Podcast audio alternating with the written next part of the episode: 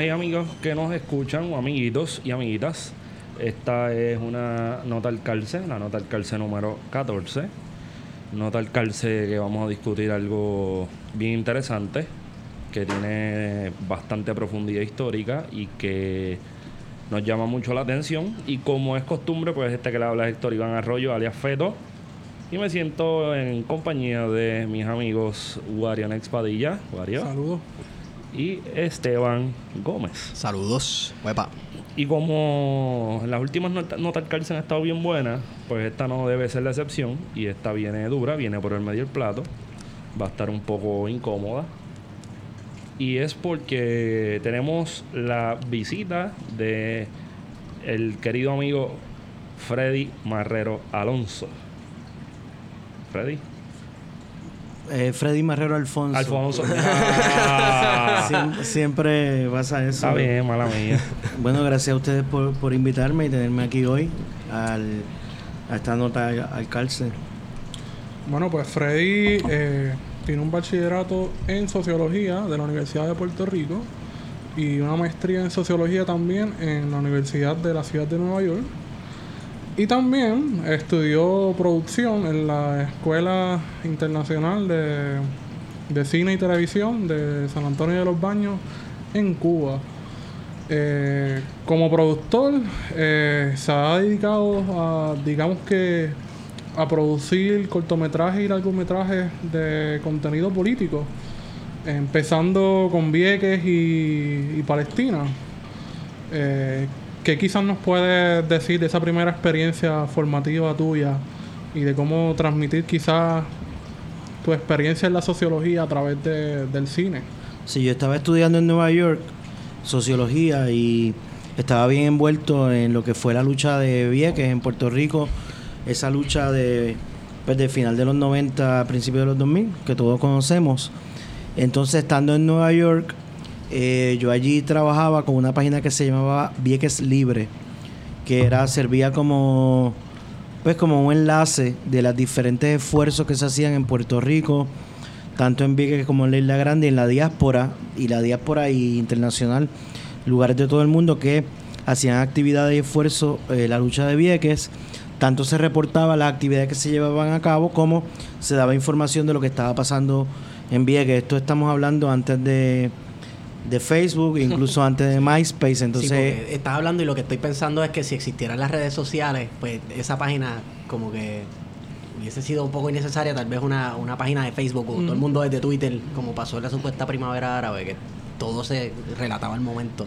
Claro, exacto. Era bu- usando las tecnologías que existían en ese momento para conectar, hacer activismo, hacer lucha, eh, influenciar la política, eh, sobre todo en Estados Unidos, que eran quienes, como siempre al día de hoy, los que deciden lo que pasa en Puerto Rico. Entonces, esa experiencia de la página, pues ya me, me iba dando pues la, la parte pues, de la sociología, la parte de las comunicaciones, y estando en Nueva York, eh, pues yo estaba bien metido en la lucha de Vieques, que era un territorio como ocupado, la Ujú. Vieques dos terceras partes ocupadas, territorio ocupado y tal. Y de momento allá se da, en Palestina se da la, la, Intifada. la intifada. Y Eso es Nueva 2003, York- ¿verdad? Eso fue... la- es cuando va Tito Kayak allá a Palestina a poner, ¿no? esto fue antes, pero, Fue antes. pero tiene que ver con, con, con, esa ola de activismo, sí. Y entonces, la, en, en Nueva York se, se vive diferente a Puerto Rico, porque allí uno está y tiene amigos judíos, tiene amigos palestinos, entonces en la calle hacían manifestación en contra de Israel, a favor de Israel, a favor de Palestina. Yo dije, wow, esto me interesa mucho porque siempre he escuchado el tema de Palestina, pero me gustaría ir y ver en primera persona qué está pasando, porque todo el mundo te cuenta, no, esto nunca se va a resolver, esto es un conflicto religioso que lleva tantos siglos y tal. Y yo eh, me dio la curiosidad de conocer otro territorio ocupado, Palestina, pero dije, si yo voy a Palestina y veo lo que sucede allí y luego lo cuento, lo escribo, realmente la gente no me va a creer porque con un tema tan contencioso todo el mundo dice, pues el papel aguanta lo que escriban, esa es tu versión y tal. Entonces, Y que lo restringe a un público en específico que es el que lo va a leer. Sí, y, pero en ese caso yo estaba buscando más que nada la cuestión de la de la veracidad de- del testimonio, porque sabía que es algo que te lo van a batear. Entonces, pues yo dije, si yo voy allí tengo que grabar, documentar de, de alguna forma lo que, lo que yo vea. Y ahí fue que surgió eh, el interés y lo que se convirtió en mi primer documental, Al Jurilla, que obviamente no lo hice solo, lo hice siempre con eh, vinculando a diferentes grupos, a la organización que me llevó a Palestina, que es el Movimiento de Solidaridad Internacional, ISM, por sus siglas en inglés, y, y otras amistades que me ayudaron en el proceso, Juan Casaña, que me ayudó, él, él fue conmigo a Palestina a grabar, porque yo no sabía ni manejar una cámara, y él sí, y establecimos una pequeña unidad de producción. Espérate, este documental tú lo hiciste sin ni siquiera haber tocado una cámara antes para cuestión de hacer un documental. Exacto, exacto. Antes de tú estudiar cine, cine en Cuba, tú hiciste este primer documental. Exacto, estando en Nueva York como estudiando sociología y con el Wow. interés de Vieques. Pero pues siempre también la, la, la faceta de productor es buscar quiénes son las personas, los elementos y las pasiones que están ahí para ayudarte. Entonces Juan Casaña me ayudó mucho en esa parte de rodaje. Y Gabriel Cos, que considero pues, mi, mi primer maestro de, de cine propiamente en- ya en la edición y lo editamos juntos. Y Gabriel sin haber ido a Palestina pues comparte el director de el crédito de director del documental porque entonces lo armamos ambos y él fue estableciendo mira de esta forma es que vamos a contarlo y entonces Al es un documental que dura 54 minutos y establece pues lo, lo que yo testimonié en ese momento, pero también lo que los testimonios de otra gente que fueron del ISM en, en ese entonces y tiene unas partes interesantes de varios corillos de boricuas que fuimos allá, porque ustedes saben que los boricuas llegamos a todas partes, o sea que Sí. yo no era el único puertorriqueño en Palestina, habíamos varios y se nos escucha gritar, se ve la gente que lo ve con, con un ojo aguzado ve una bandera de Puerto Rico en un cuadro, ve, ve Oye, te, te pregunto, te pregunto.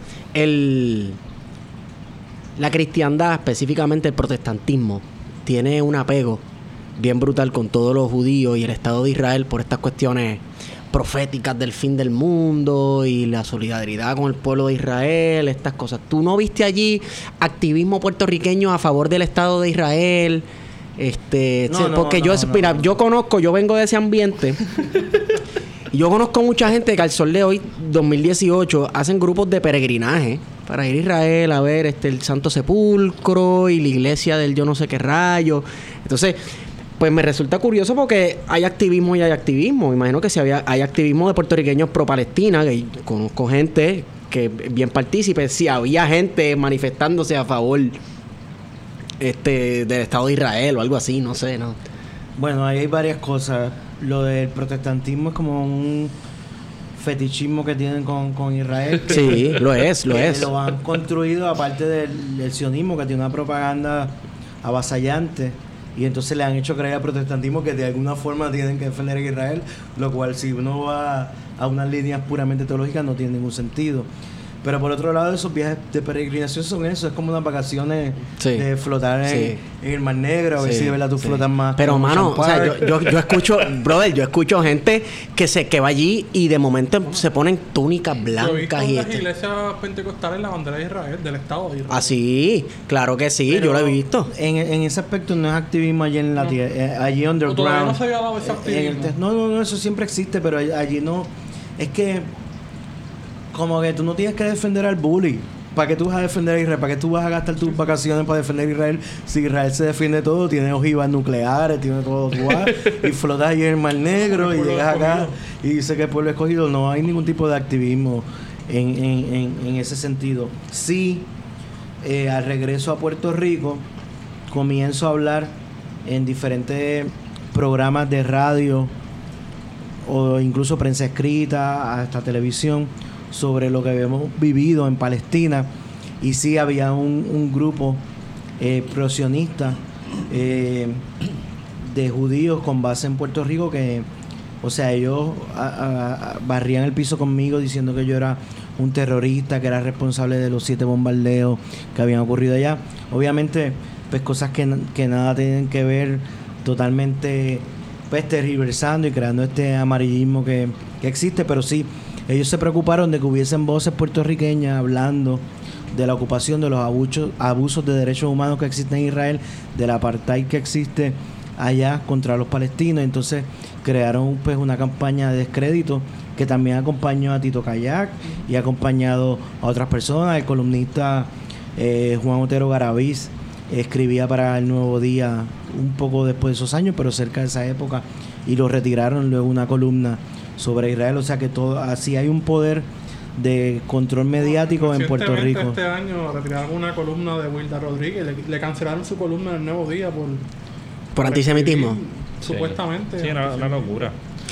Seguí yo, ella, ok, es 50-50. Seguí yo de loquita, haciendo énfasis en que era judío el tipo que estaba haciendo yo no sé qué rayo en Wall Street o algo así, que será lo que quiere el judío, como ¿Qué será lo que quiere sustituyendo. en Puerto Rico? Y lo que se refiere es el poder detrás de... de- Sí, pero esto- ¿no crees que raya en esta cuestión de los judíos lo controlan todo, los Illuminati, estas cosas? No sé. Es que Eso es lo que yo pienso.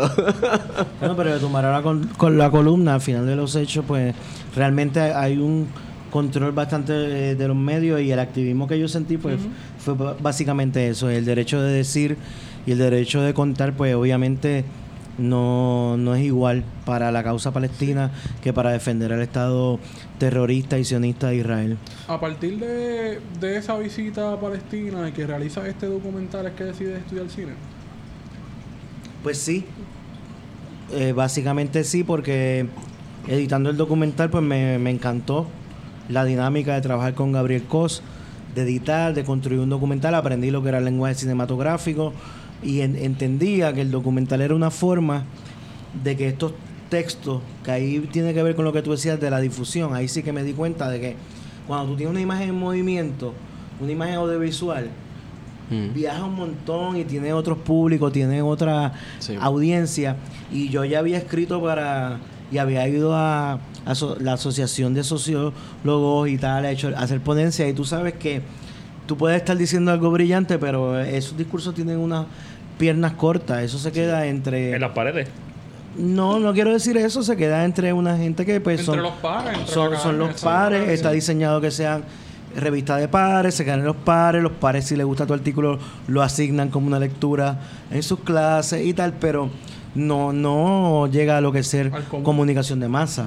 Entonces, pues, con la experiencia de Vieques que me di cuenta de lo importante que fue la comunicación de masa para esa lucha y comunicación de masa multinivel y rizomática, no coordinada de un centro, sino que salía de diferentes cosas. O sea, yo ponía los comunicados de la fanática de Asociación de Fanáticos de Ricky Martin, bueno, que debo decir fanáticas, porque eran fanáticas de Ricky Martin en Italia. Y gracias a que Ricky Martin se pronunció por Vieques, pues eh, hacían protestas en Roma. Hello. Sí, que es grande la cosa. está Entonces eso tiene que ver lo que, Es lo un que es la... fenómeno que hay que estudiar. Brutal. Yo no- a mí se me había olvidado eso. O sea, recuerdo haber leído un testimonio sobre Vieques, sobre la importancia que le dieron los medios de comunicación vinculados sobre todo a la diáspora en Estados Unidos, en Nueva York sobre todo. No, más grande que eso, más grande que eso.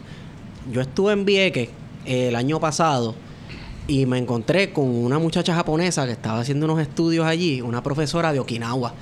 Y entonces Que ella, ella la estaba, misma situación que ella Vieques. estaba estudiando el movimiento de Vieques y, los, y cómo ellos bregaban y cómo se organizaban para montar un movimiento de solidaridad también en Okinawa.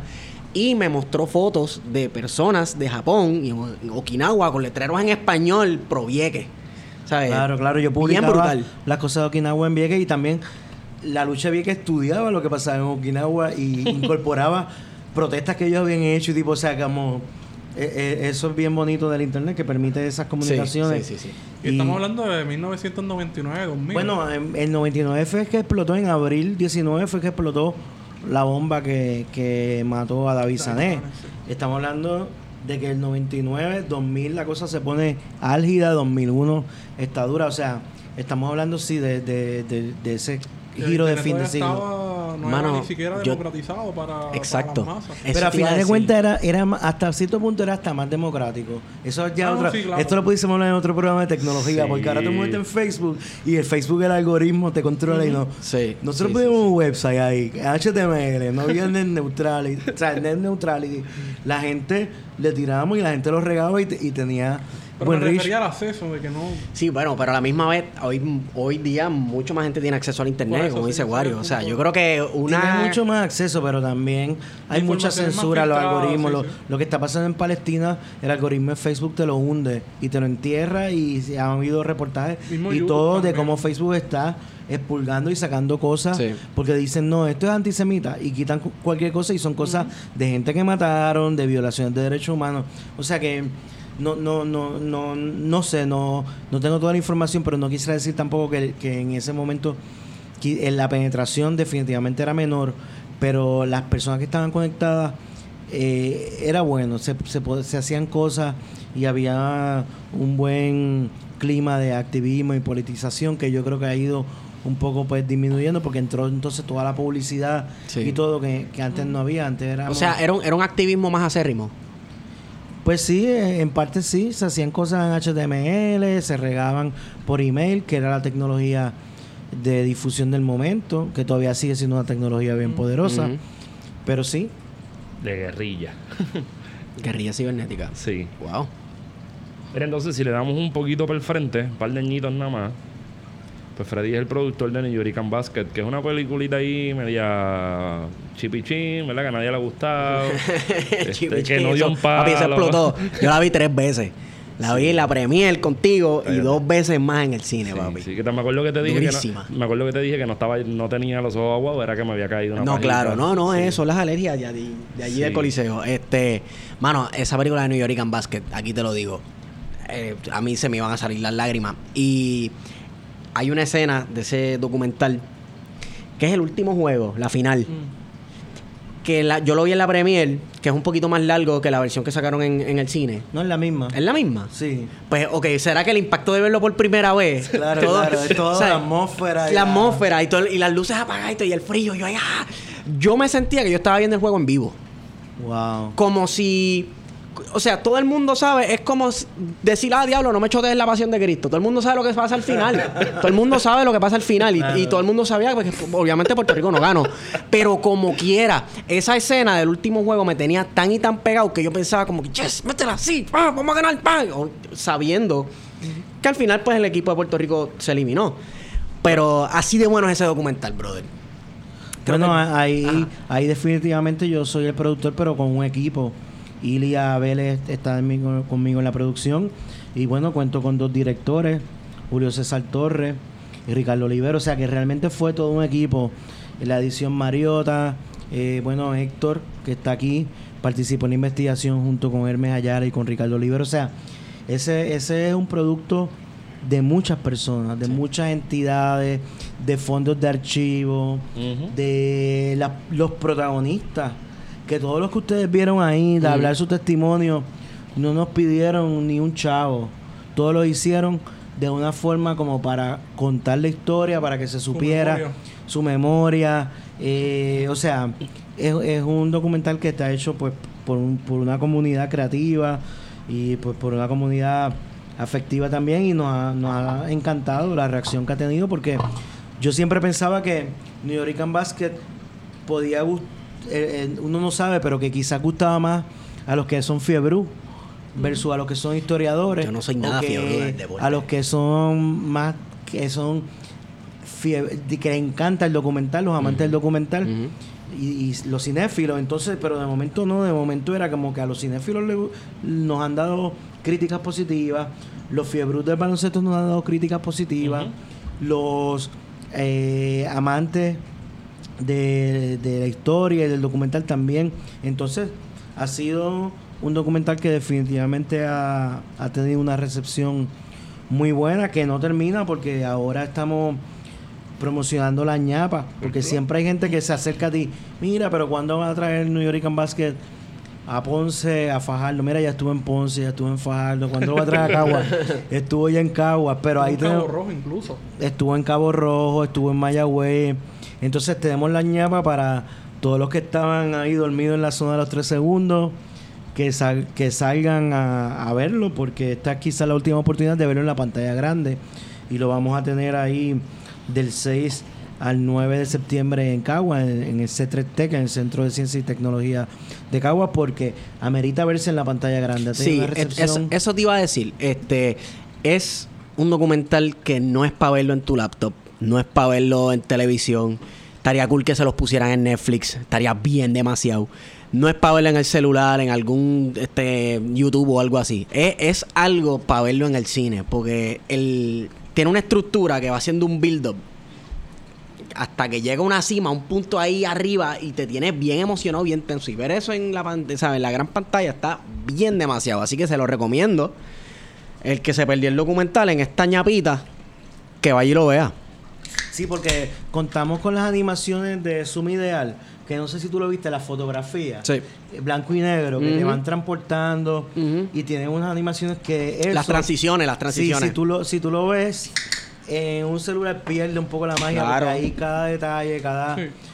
Todo, todo cuenta y además le- la el rescate del archivo histórico, yo sé que este es un programa que lo escuchan muchos historiadores, es también bastante interesante, bastante brutal por decirlo de alguna forma. Hay unas cosas que tú la puedes ver y dices, esto es VHS, esto es celuloide, mira, esto tiene grano, se ve feo, tiene grano, está sucio, pero hasta la gente le gusta porque te transforma cuando...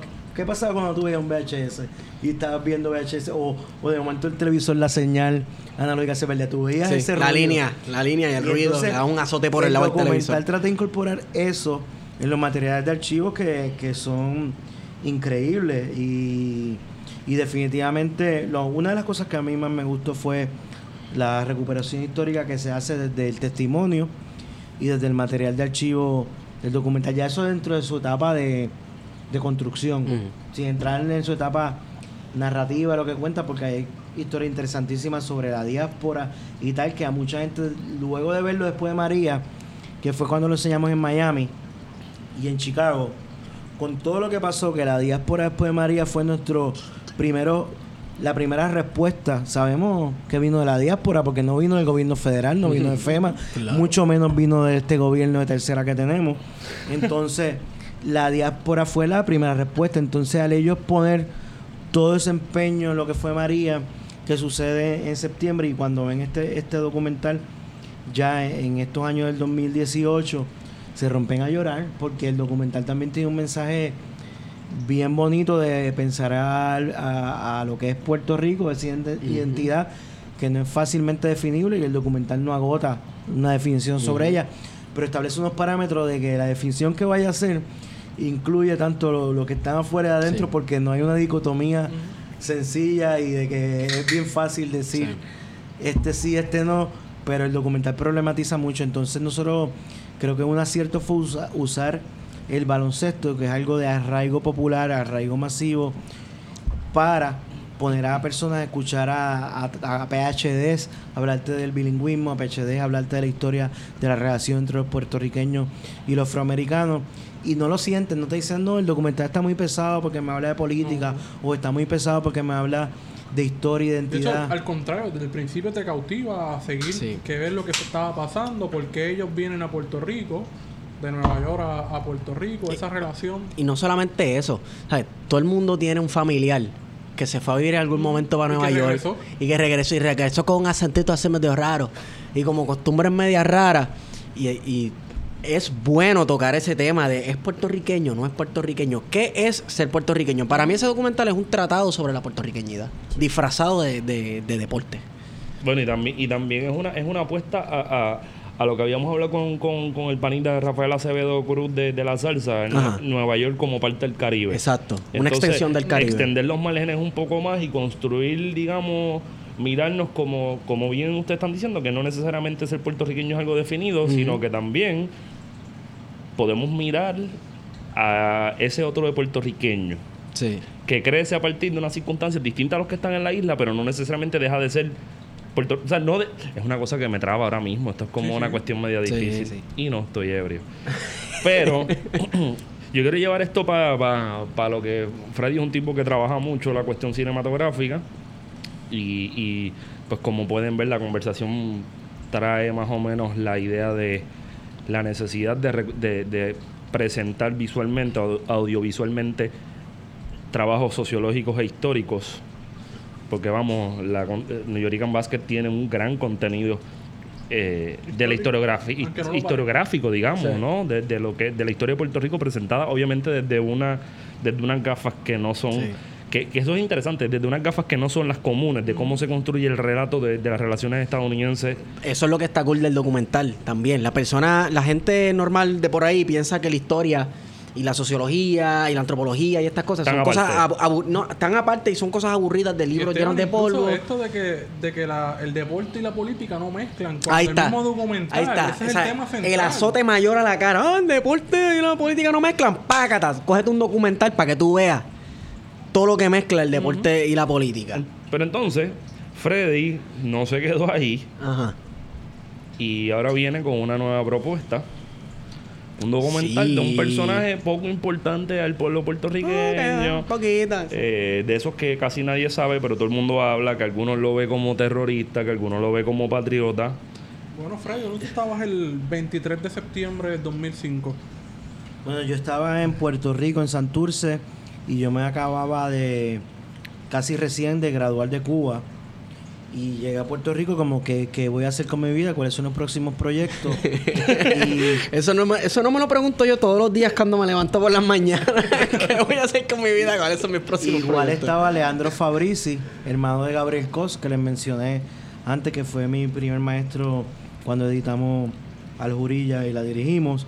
Entonces, ahí sucede la algo que conmocionó a Puerto Rico, que en el grito del Ares se empiezan a dar los partes de noticias de que pues tenían rodeada la casa de Filiberto Ojeda y había ocurrido un intercambio de, de Yo disparos. recuerdo, estaba bastante pequeño, yo tengo 24 años. Pero De, estaba- estatu- de estatura, no, de estatura edad. no, pero recuerdo eso, yo soy de Cabo Rojo y recuerdo que ese día hubo un apagón en casa. Hubo un apagón, lo recuerdo porque. Lo, re- Interesante. lo recuerdo porque mi, la tía de, mi, de, de mami fue a casa. Dijo, mataron a Ojeda, Feliberto Ojeda. Yo sé quién carajo es Feliberto Ojeda, yo no sabía. Después vi los visuales, lo que pasó y qué sé yo. Y fue tiempo después que tuve conciencia de quién era Feliberto. Ojeda cuando llegué a la, a la- a la universidad y demás.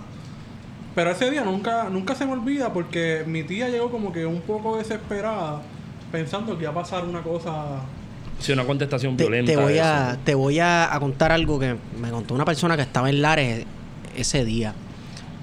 Eh, uno de mis hermanos estaba en Lares ese día, andaba con un amigo de la familia que, que cuando podía, él nació en Chicago y su papá era de esta diáspora bien pro independencia puertorriqueña. Y luego se muda a Puerto Rico y se cría y siempre iba a, a Lares el 23 de septiembre. Él estaba allí con mi hermano esa noche y él me cuenta que le dice a mi hermano, mira, eh, vamos, aquí hay un montón de gente rara que yo no acostumbro a ver aquí. Es dos, dos- dos tipos allí, dos tipos acá. Aquí hay como que gente que no- uno... ¿Cómo sabe el estereotipo de que ah, siempre son la misma gente? Pues este año hay unas cuantas personas medias raras por aquí dando ronda y dando vueltas y por allí parado. Que mejor vámonos de aquí. Se fueron y de camino por radio se enteraron de todo lo que ocurrió. por radio. Fue acá también Por radio, sí. Entonces, Freddy, ¿qué, te hace hacer este esto es documental película, no? Bueno, todos sí son, son películas. Lo que pasa es que se ads- adscriben al, al documental. Usualmente dividimos las películas entre ficción y documental. Son como que las dos divisiones que uno pudiese escudriñar dónde está la frontera una y otra, pero vamos a dejarlo ahí. Documentales que, que las personas que tú ves que están en pantalla son ellos mismos con su nombre y apellido y en las películas la persona que está en pantalla usualmente está representando a otro. Y estos sí son, tanto como New York Basket, como el de Palestina, como Filiberto, son, son documentales. Y el, volviendo un poco a, la historia de lo que me preguntaste previamente, pues estando en Santurce, eh, yo estaba en Rojo Chiringa, que es una casa productora que donde está pues, Gabriel Cos, y, llegó eh, pues un amigo y a, a pedir como que le prestaran una cámara para poder ir a grabar el, que está, lo que estaba pasando con Filiberto. Entonces, eh, ahí comienza realmente, no, no, no soy yo tan siquiera, los primeros fotogramas, pues se graban a- a- en, en el asedio, en el- lo que llaman el perímetro, que no dejan pasar. ¿De periodistas o de gente que fue allí con las cámaras a grabar? Bueno, había, había mucha gente, mucha gente grabando. Pues yo sé que hubo, o sea, que ese día, los visuales que he visto posteriores, ¿no? De Sí. ese día. Pero yo te hablo en particular de Oscar Guerrero. O sea, nosotros estábamos ahí donde más o menos estábamos trabajando. Llega Oscar Guerrero, que es un actor puertorriqueño, y eh, viene a pedir una cámara a, a Robo Chiringa por lo que está pasando con Filiberto. Él va, Hormiguero. él se tira para Miguero. Y, y Oscar Guerrero es que graba los primeros fotogramas del documental sin, sin existir documental, sin nada. O sea, él graba y luego de eso, pues Leandro y yo decidimos entonces recibir cuando llega el cadáver de Filiberto a Ciencias Forenses al otro día, ya sábado en la noche, ahí grabamos Leandro y yo los primeros fotogramas nosotros. Que luego juntamos lo de lo de Oscar, que, que par- participa también en, en el documental Filiberto, y de ahí Leandro y yo seguimos grabando eh, muchas cosas que ocurrieron a raíz de la muerte de Filiberto. El velorio en el Ateneo, el velorio en el Colegio de Abogados. Esos dos, esos dos eventos yo creo que fueron como que bien impresionantes por la cantidad de gente que fue a ver a Feliberto, incluso figuras de... Exacto, eso es lo que nos lanza a decir, por lo menos a mí, decir, aquí hay una historia porque cómo puede ser que una persona, Filiberto, que supuestamente es eh, pues un, forajido, un man buscado por el FBI, de momento tú tenías filas de personas, pero literalmente filas, en- para pasar frente a su cadáver, su ataúd, incluyendo al monseñor, incluyendo al exgobernador Hernández Colón, incluyendo pues toda una serie de personas y lo más que me llamaba era las personas eh, pues de, de a pie como dicen del pueblo normales que iban y yo no sabía si era Por curiosidad, ¿verdad? por curiosidad, por admiración, por lo que fuera, pero de momento eso fue tan grande que lo tuvieron que mover del Ateneo porque no cabían y la familia entonces tiene que eh, moverlo al colegio de abogados pagando un canon eh, de- para estar ahí, que luego al colegio de abogados, por eso es que ya no es obligatorio lo del colegio de abogados porque eh, un partido político en Puerto Rico se ensañó con ellos Ah, por, sí. Por tener el cadáver de Filiberto y les quitaron de que fuera obligatoria colegiación. la colegiación. O sea que lo de Filiberto tuvo tanta, eh, pues, y esa muerte tuvo ta- tanta reverberación. Ahí es que sale en menos de 48 horas el tema de querido FBI, de Calle Calle 13. Temazo, temazo. Un temazo. Y, y sale entonces el cortejo fúnebre para allá, para Nahuatl, y yo veía como escuelas, las clases se paraban y estaban los, los estudiantes, chamaquitos y chamaquitas en su uniforme escolar de escuela pública ahí, porque iba a pasar.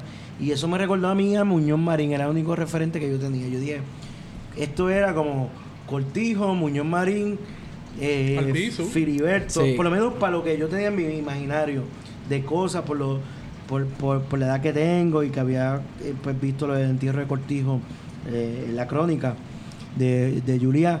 Y entonces eso me dijo, aquí tiene que haber algo, aquí hay una historia. Y Sí. ahí empezamos, yo por lo menos empecé a estudiar la, la figura de Filiberto y pues cada vez me fue fascinando más porque lo primero que uno descubre es que era músico, que era trompetista y de momento que él hizo el, el mismo viaje que hizo los personajes de la carreta de René Marquez, del campo al- a la ciudad. Ah, interrumpo. De la ciudad, la Era ciudad, trompetista de la mejor agrupación de salsa que para mí Para- ha dado esta tierra. Para nosotros. La Sonora Ponceña. No hay mejor agrupación de salsa en Puerto Rico que la Sonora Ponceña. Todavía siguen dando Bueno, lo que por ahí. descubrí fue que era un gran trompetista. O sea, que no era un cualquier trompetista. Ujú. Quiere decir, fue un trompetista que se formó en la Escuela Libre de Música, con formación de música clásica, con profundidad. Que te tengo un, un- un puntito ahí. Que se ganó el concurso de la Escuela Libre de Música y el que le entregó la trompeta a Filiberto Sí. fue Ramos Antonini. Claro, Ramón Sí, Antonini, creador de la escuela, de, la- de ese programa de Escuela de- Libre de Música, le entrega la trompeta. Y Filiberto es realmente un producto ejemplar de ese Exacto, proyecto. exacto. De Ironías de la vida. Y, y- y cuando él llega a Nueva York, él sigue explorando. Entonces allá él consigue un maestro Caruso. No es el que canta ópera, que estudiaba, que vivía en Canadá. Y este maestro Caruso viajaba eh, a veces un martes a Nueva York y iba un miércoles eh, por decir algo. Entonces, él venía de Canadá y tenía unos estudiantes que, que lo tenían ahí como pues para su maestro, le, le compraban sus clases y se sentaban con él y el maestro Caruso le enseñó una técnica de embocadura eh, que se llamaba soft pressure, diferente.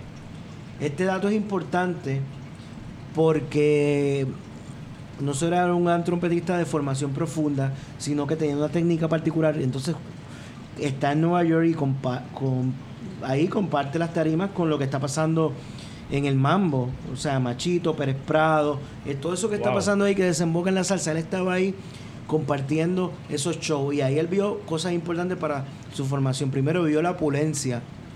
O sea, de la gente que podía estar ahí en primera fila, tener una mesa con champán, con ron, dando propina, la gente que tenía dinero, y eso a él no le gustaba porque él, él estaba en un apartamento con su familia, eh, pobre, Sí, realmente. Lo, hace es desarrollar su conciencia de y clase uno de sus amigos trompetistas era cubano y le habló de que había un movimiento, que había un hombre barbudo allí, armado, levantado en armas, que había hecho un ataque a un cuartel que se llama Moncada en Cuba Casi nada. que se llamaba Fidel Castro y que esa gente había creado un movimiento que se llama el Movimiento 26 de Julio, que, si, que estaban luchando contra un dictador que se llamaba Batista, que si Filiberto quería ayudarlos a ellos en su push de recaudación de fondos, de hacer un parisito aquí por allá, para levantar fondos para el Movimiento 26 de Julio, que en ese momento la comunidad cubana, hay una diáspora cubana previa a, a la revolución y esa diáspora estaba toda en contra, en su mayoría, en contra de Batista, aunque luego partieran filas con lo que, lo que fue,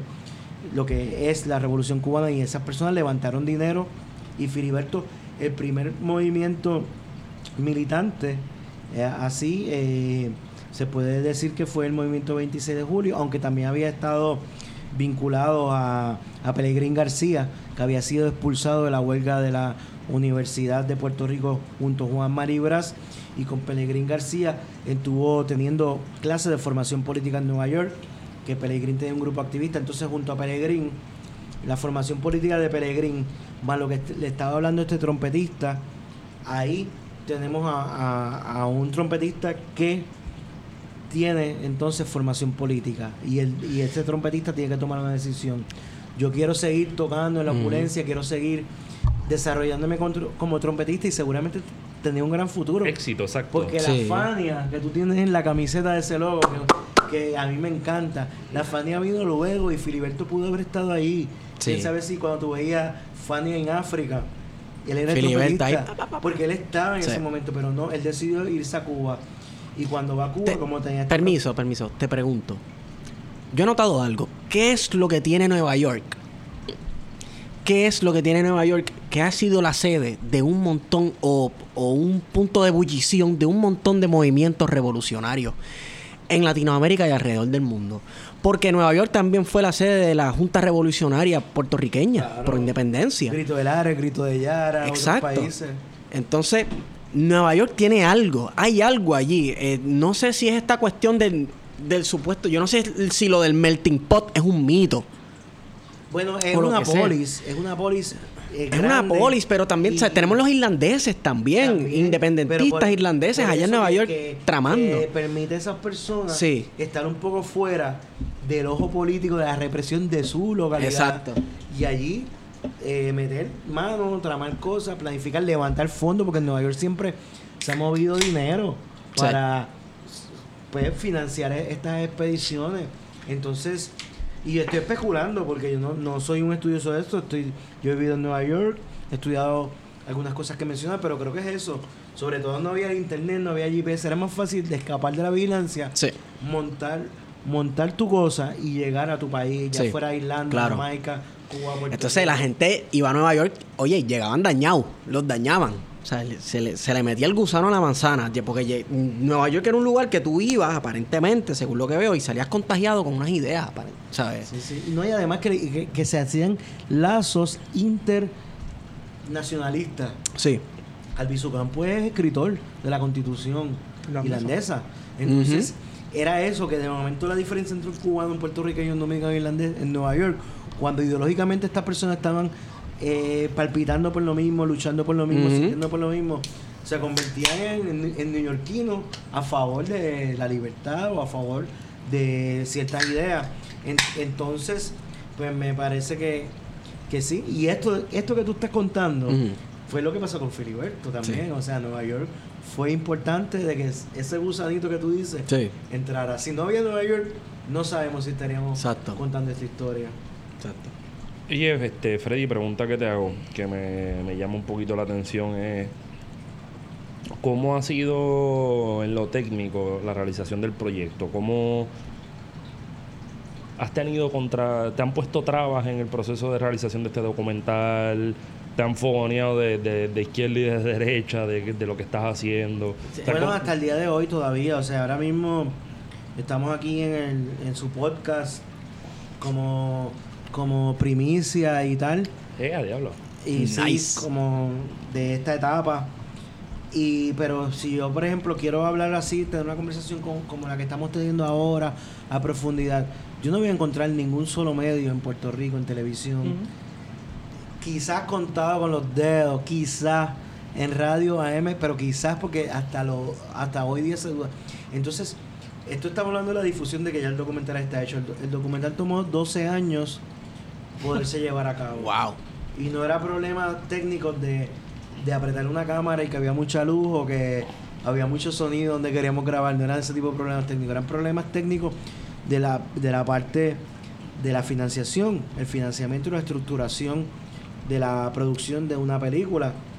Y definitivamente el tema de Filiberto es un tema eh, complicado en Puerto Rico Controversial. Vamos. controversial. Entonces la figura de Filiberto, que es una figura polémica y controversial, persiguió el documental, no porque fuera nuestra intención, pero hizo que el documental también fuera polémico y documental y, y- y controversial y no fue una intención porque el documental trata de ser un documento un documento fiel a la historia incluye personas de, de diversas no no no no tan así porque como director de cine uno tiene un posicionamiento y el documental tiene una narrativa pero sí trae muchas voces a la palestra para, para hablar. No era de alguna forma solamente de contar un lado de la historia pero aún así eh, en un momento la lo que se llamaba la Corporación de Cine de Puerto Rico Descansa en paz. Que ahora se llama programa de cine. Pero bueno, en otra administración y con otras personas, pues ya cuando íbamos a firmar el contrato, eh, pues nos indican que, que no podían hacerlo eh, porque era un documental político partidista, como si fuera proselitista, que estamos avanzando. ¿De qué partido? Exacto, como si estamos, que si el documental está avanzando una causa para que un partido político gane más o menos. Por favor. Qué locura. En- Entonces, no era así, incluso ya ser un dinero ofrecido con te- testimoniado por la misma entidad ante terceros internacionales como el programa Mayor Media.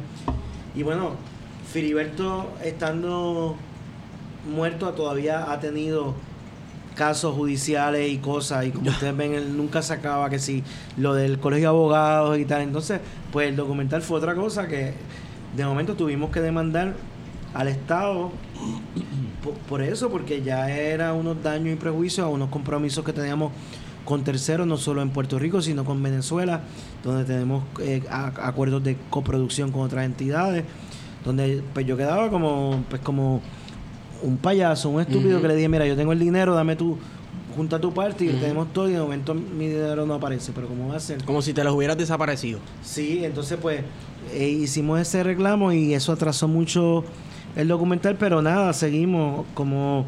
Ok, interrumpo, perdona. Yo, yo estoy interrumpiendo un montón. Que bueno, no soy yo. Sí, pero tú me estás hablando de eso, a mí se me ocurre una sola palabra, censura. Eh, Eso es censura por motivos ideológicos, punto. A mí se me corre Luis Fortuño, pero nada, eso no tiene nada que ver. Ah, no, claro, obviamente, Luis Fortuño. Eso se sabe. Pero yo lo que pienso es censura por motivos ideológicos. No, lo que llaman censura previa, para que ni Exacto. esté hecho. Exacto. O que no los vinculen a, a- a ellos, porque seguramente, exacto, para un gobierno estadista se ve mal, "Ah, ustedes pusieron dinero para esto. Yo haría un documental sobre Barbosa para ilustrar a nuestro gobernador sobre quién fue él, o sea. para que se instruya, porque y- está cañón. Y que, y que murió siendo independentista, para poner ese dato ahí también. pero.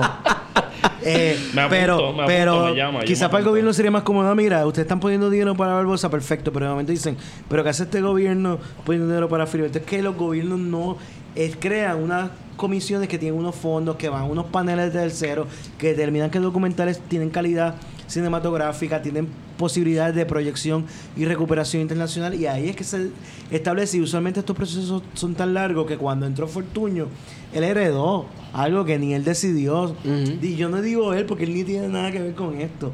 O sea, los que estaban en cada administración heredaban uno de la otra y tal. O sea que, a final de cuentas, pues eh, negociamos para, para obtener algo de dinero menos de lo que nos habían ofrecido.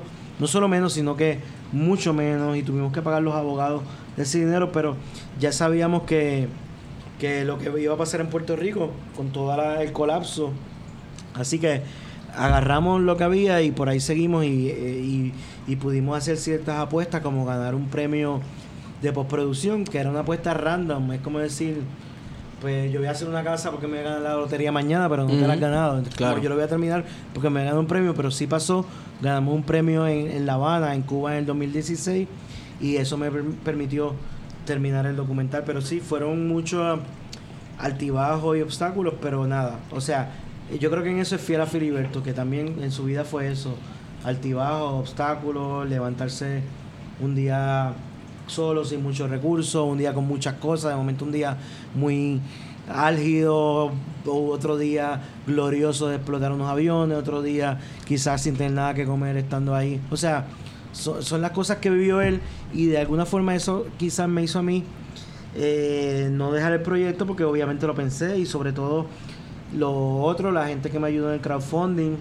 que es una apuesta de que hay gente del pueblo que te dio dinero y como y de momento esta gente te está metiendo el pie, te está sacando como el- la mayor cantidad sí. de financiamiento, pero hay gente que te dio dinero para terminarlo, entonces era como que no, esto hay que hacerlo, esto hay que hacerlo, esto hay que hacerlo y nunca tampoco renunciando de que iba a ser un largometraje, porque si yo podía decir, ah, lo voy a hacer de 24 minutos, pero no, lo- la apuesta fue hacer hacerlo largometraje. La, la película hoy día tiene una duración de 75 minutos. Y, y fue porque corté toda una, un- un- una historia, un arco dramático de la vida de Filiberto, periodos completos de él, que lo saqué fuera porque si no iba a ser como, como el Chacal en, en Netflix, que Sí. son dos partes. Sí. Realmente, la forma que yo vi esta película, la más orgánica era como un, un díptico.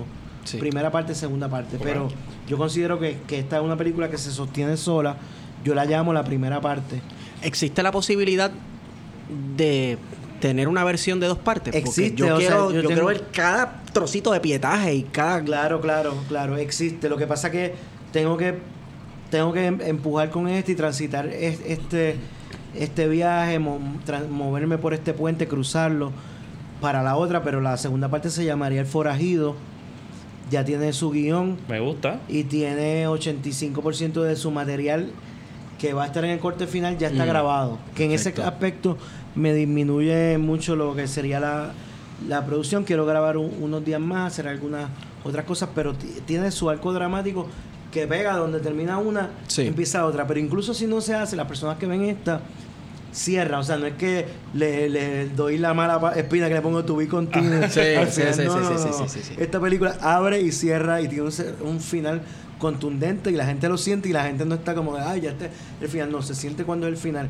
Pero sí, hay una segunda parte diagramada en, la pantalla. Lo que pasa es que va a depender del éxito que tenga esta con sus proyecciones que vamos a hacer ahora en Caguas en agosto septiembre cuando la lancemos en cine ahora la segunda parte del año y tal que nos permitiría quizás tener un impulso para a- armar un equipo y completar la segunda parte te, te- te pregunto, y es por la cuestión de- del... Se tomó más de una década en llegar al cine. ¿Está pertinente la discusión todavía? Pues fíjate, a mí hasta me ayudó, a final de cuentas cuando estábamos meditando, eso, en el aspecto de que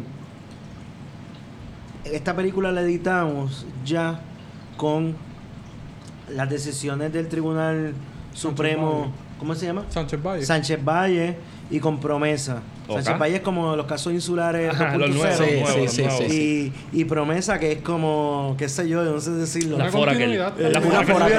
La una ley Forakel. Forakel. Sí, Sí, una es ley como que, entonces eso nos dio como una plataforma, mira, vamos a editar esto, pero la historia nunca es la historia del pasado, sino que la historia siempre es una visión desde el presente. Entonces usamos eso y nos fuimos tímidos e integrar en algunos momentos importantes eso para darle un contexto a Filiberto de pertinencia. Entonces sí, la respuesta a tu pregunta es que totalmente u- u- no está caduco. Yo sí me deprimí con María. Eso sí que me backtripió. Creo que todo el mundo. Porque yo Todo el llegué, mundo. no, pero a mí por la película, porque yo llegué de Italia con la película en un disco duro, es el, el 8 de septiembre llegó a un apagón en Santurce por Irma, porque la gente habla de María y María, pero cuando yo llegué de Italia el 8 de septiembre todo estaba apagado. Ajá, Sí. ajá. Después de Irma, o sea, yo me fui ya, yo me refugié ya el 8 de septiembre, para decirlo así. Yo llegué, no, en mi casa no tenía luz, yo me había ido a Italia a terminar la película, o sea que no tenía ningún quinqué, ninguna prueba. Dije, bueno, me quedo en casa de un amigo hasta que resuelvan mi casa. Y, y eso se siguió hasta diciembre, enero, que fue que tuve electricidad. Bueno, pero eso, eso eh, me, me estoy desviando, pero lo de María es que cuando pasa María, yo dije, wow, como que estamos en otro país. Eh, María me hizo la película vieja sin que nadie la viera. Pero, sí, porque yo la iba a estrenar el 24, María me la cambió y yo dije, ya, el país pasó por un evento tan traumático, un parteaguas, es un antes y después como que... Pero cuando la enseñé en diciembre 9 y diciembre 10 en Mayagüez, Todo vendido, by the way, para que lo todo. Sí. vendido y cada tanda, la gente, más que otra, que, que la última tanda no nos dejaron darle play hasta asegurarse de que no había una butaca, aunque fuera la butaca esa que tú tienes en la nariz, Pega la pantalla.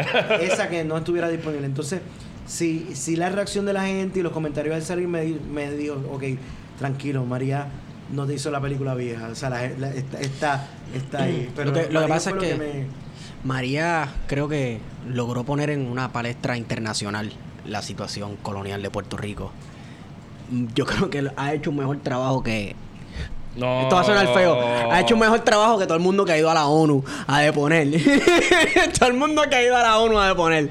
María ha hecho un mejor trabajo de poner la situación, la, cri- la crisis de Puerto Rico ante la palestra mundial, mucho mejor que todo el mundo que ha ido a la la deponer. situación colonial. La gente se dio Sí, cuenta la de- gente se dio cuenta y en el mismo Estados Unidos también, la gente, ¿sabes? Yo creo que cobró un poquito más de La, conciencia. la gente sabe más de Puerto Rico y dónde estamos, pero yo no creo que todo sea la cuestión colonial, porque también muchas cosas de María que se ven desde el crisol, oh, these American citizens Sí, en Puerto Rico, coincido, que no tienen estadidad o que han sido tan vapuleados por su gobierno corrupto que le ha robado todo el dinero y mira qué pobrecitos están que tienen techos azules.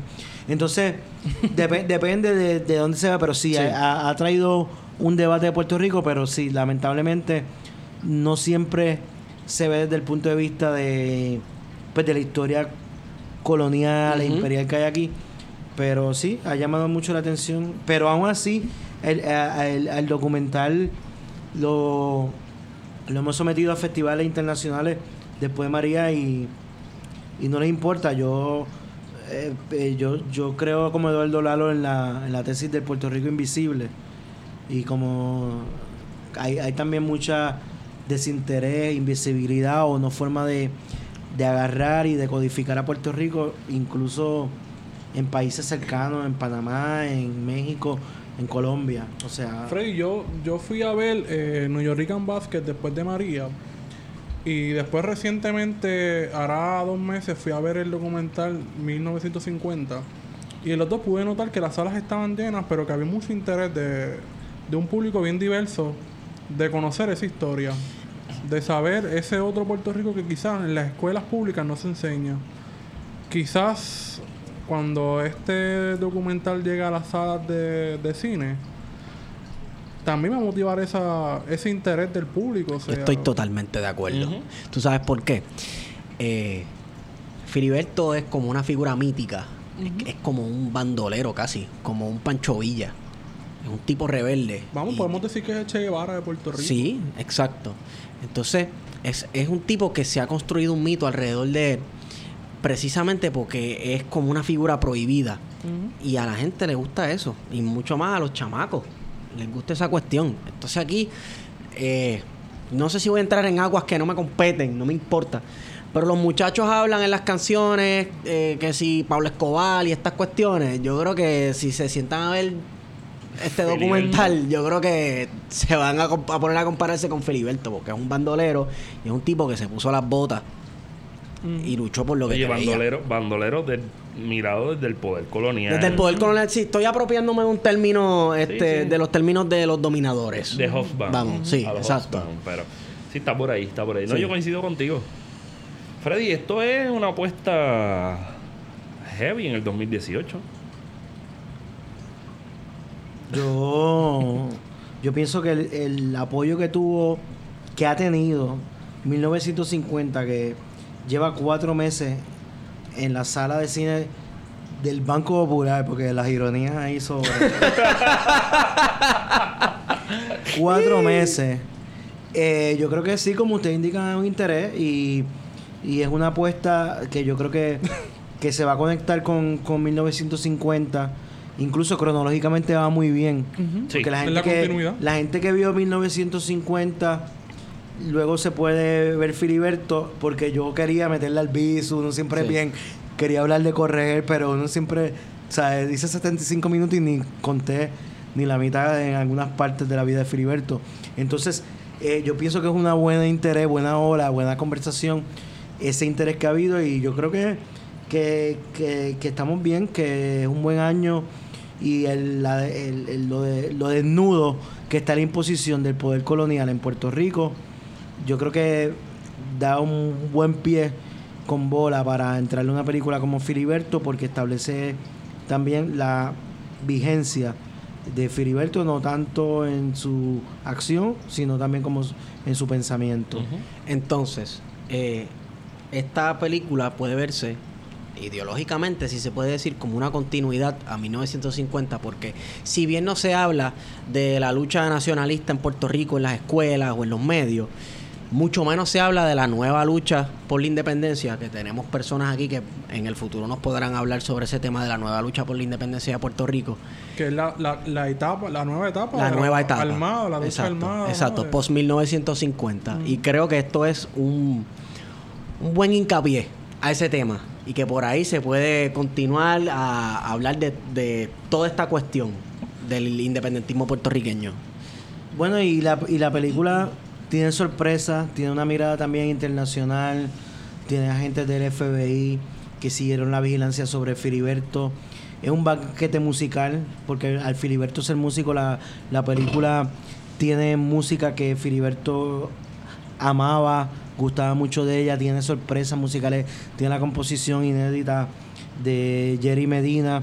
Entonces, pues definitivamente, sí, es una, es una película que yo creo que, que este sería el mejor momento para verla. Y por eso es que estamos con, con el evento Tira el plugcito, ahora en, en Cagua. eh, que lo vamos a estar eh, haciendo una premiera en Caguas porque estu- estuvimos en Mayagüez en diciembre, entonces en Caguas comenzamos el 30 de agosto al 2 de septiembre y el 30 de agosto no es una fecha fortuita, sino que el 30 de agosto, hace 33 años de esa fecha, se conmemora la segunda invasión militar de Puerto Rico, que fue el arresto de los 30 de agosto, de los vinculados al operativo de Wells Fargo. Y el 30 de agosto de 1985 es que Filiberto, en su residencia en Luquillo, abre fuego contra el FBI que invade su hogar. Y por lo tanto es una fecha que es conmemorativa. Definitivamente lo estamos haciendo también para eh, dar un poco de mirada conmemorativa a esa fecha. Y tengo invitados que van a estar en las diferentes tandas, por lo tanto no es solo la película, cada una de las tandas es una experiencia diferente. Y voy a tener invitados que participaron en el documental, detrás de las cámaras, o en el sonido, o en la música. Y el 31 de agosto es el invitado que puedo así Asegurar. decir, como confirmar, pues que va a estar la doctora Evelyn Vélez, que ella tenía preparada una presentación para el documental que escribió para el 24 de septiembre cuando lo íbamos a hacer en Mayagüez. Y entonces también María eh, pues no le permitió hacer la presentación porque luego en diciembre estaba dando clases en el Centro de Estudios Avanzados para esa fecha que estaban tratando de recuperar todo el semestre. Y, Evelyn pues es una eh, historiadora, expresidenta de la Asociación de Historiadores de Puerto Rico y que ha estado muy vinculada a este tipo de proyectos, bueno, desde el punto de vista ya más de la historiografía formal y, y las tesis y los libros, pero de alguna forma pues ella va a hacer una presentación que vincula la metodología de investigación del documental con las técnicas de investigación pues, historiográficas que, que ella propiamente enseña y bueno, va a ser un, un, bonito evento, pero así cada día van a haber presentaciones diferentes. Diego de la Tejera está por ahí también, Jerry Medina está por ahí también. Así que eh, los boletos están disponibles en Ticket Center porque pues se están vendiendo desde ya. Si quedan boletos disponibles, se venderían ese día en el cine del C3 Tech en el, en el pueblo de Caguas, en la Gautier Benítez. Y bueno, si alguien quiere más información, nos puede seguir en eh, filibertothemovie.com. Y nos pueden escribir también por P de contingencia en Twitter. Eh, nosotros eh, los ponemos al día con Sí, los detalles. Nosotros vamos vamos, para allá. Nosotros vamos, para allá. Vamos, ¿sabes? Vamos. Así ya. que, obligado. Oye. Freddy, este. A modo de cierre. Ya podemos ir cerrando. Sí, vamos a cerrar. Yo estoy bien. Este. Nada, que por la misma línea de Esteban nos hace llegar la comunicación, nosotros la, la- la- la soltamos por ahí para que la gente pueda redes, sí. Si tienes un crowdfunding que vas a seguir dándole forma, si vas a hacer vender mercancía, camisa, póster, lo que sea, también sería este bueno que nos diera, digamos, el enlace para nosotros. Tiene una hacer página en. Facebook, ¿no?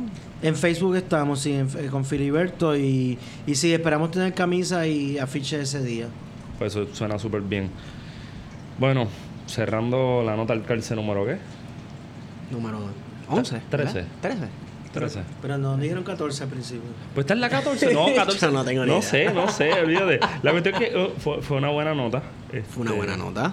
Eh, yo voy para allá. Es la yo voy a 13. verla. Es la 13. es Yo la me 13. quedé puyú, me quedé puyú cuando la dieron en Mayagüez. Estamos puyo. Este, me quedé súper puyú. Yo quería ir a verla y aparentemente estaba toda Así llena. bueno, vengan a verla jueves y viernes por si les gusta la puedan repetir. Perfecto. Me, me voy a llevar la grabadora, te vamos a entrevistar después de eso.